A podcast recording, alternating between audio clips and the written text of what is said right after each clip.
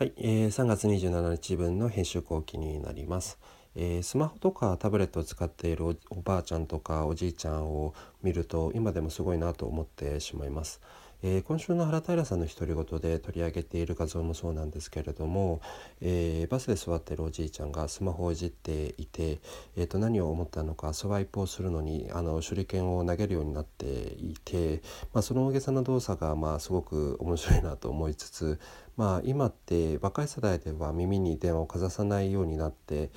まあ、あの電話する時にかざさなかったりすると思うんですけれどもひょっとしたら世代間でその行動の差がまあ出てきているのかもしれません。さて、えー、スマホをアンロックして他人に渡すより不安になることってそうそうないように思えます。もちろんそこには ID パスを含むすごく秘密な情報もあれば、えー、何人ぐらい、えー、連絡先に登録しているのか未読のメールがどれくらい溜まっているのかソーシャルメディアを、まあ、どれくらい使っているのかたまたま電話にちゃんと出ているのかすぐに折り返しているのかなんてことも分かってしまいます。こういう行動データはその人がまどれくらい信頼できるとか、え、影響力があるのかっていうのを測るのにまあ貴重なデータになるでしょうし、え、最近ではアプリとかアプリと連動した商品で、えー、企業が行動データを入手して、え活用するケースが増えてきた気がしています。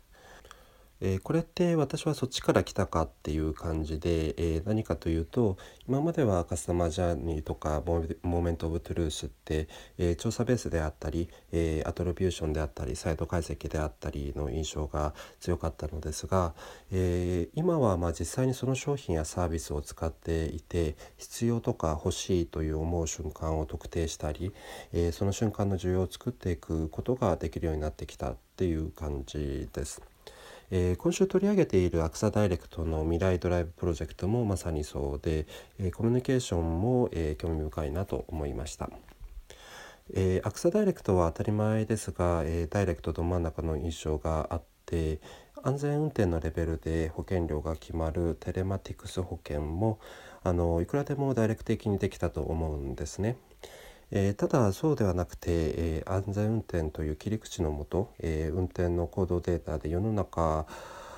に世界あの幸せを増やす、えー、未来プロジェクトということを掲げていて、えーと、ワークショップムービーでもレベルの概念をリアルに持ち込んで、えー、斬新さを出していたりそれが分かりにくいテレマティクス保険を、まあ、分かりやすく説明していてきっとまあその、まあ、レスポンスに始まるデータに向き合ってきた会社だからこそこういう展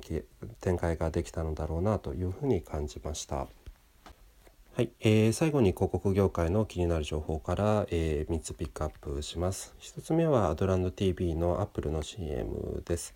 えー、やっぱりアップルはちょっと先のあの未来を描くのがすごくうまいなと思っています。なんというかあたかもとっくにそれが実現しているかのような表現というかきっとまあ想像力にま余裕があるんでしょうね未来を描いてその中で面白くしてしまうというところがすごいなと思います。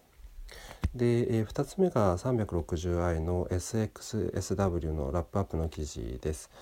でまああのー、記事を読んでいて、えーと、VR とか AI とかなんとなく、まあ、想像していたことだったんですけれども、えーと、メッセージアプリとかに始まる本当のそのワントゥーワンというところが注目されているところが興味深かったです。で、えー、とこれスライドシェアにあのアップされて資料がアップされていたのでしかもそれがマーケの観点で、えー、とまとめられているのですごくおすすめです。で、えー、3つ目がテッククランチの Facebook メッセンジャーです。えっ、ー、とボットストアの記事になります。でさっきのワントゥーワンまあ本当のワントゥーワンと言っていたところのまさにど真ん中になると思います。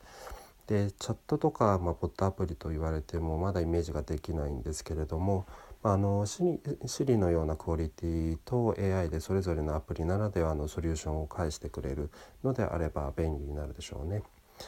はい、えー、以上が3月27日週分の編集後期でした。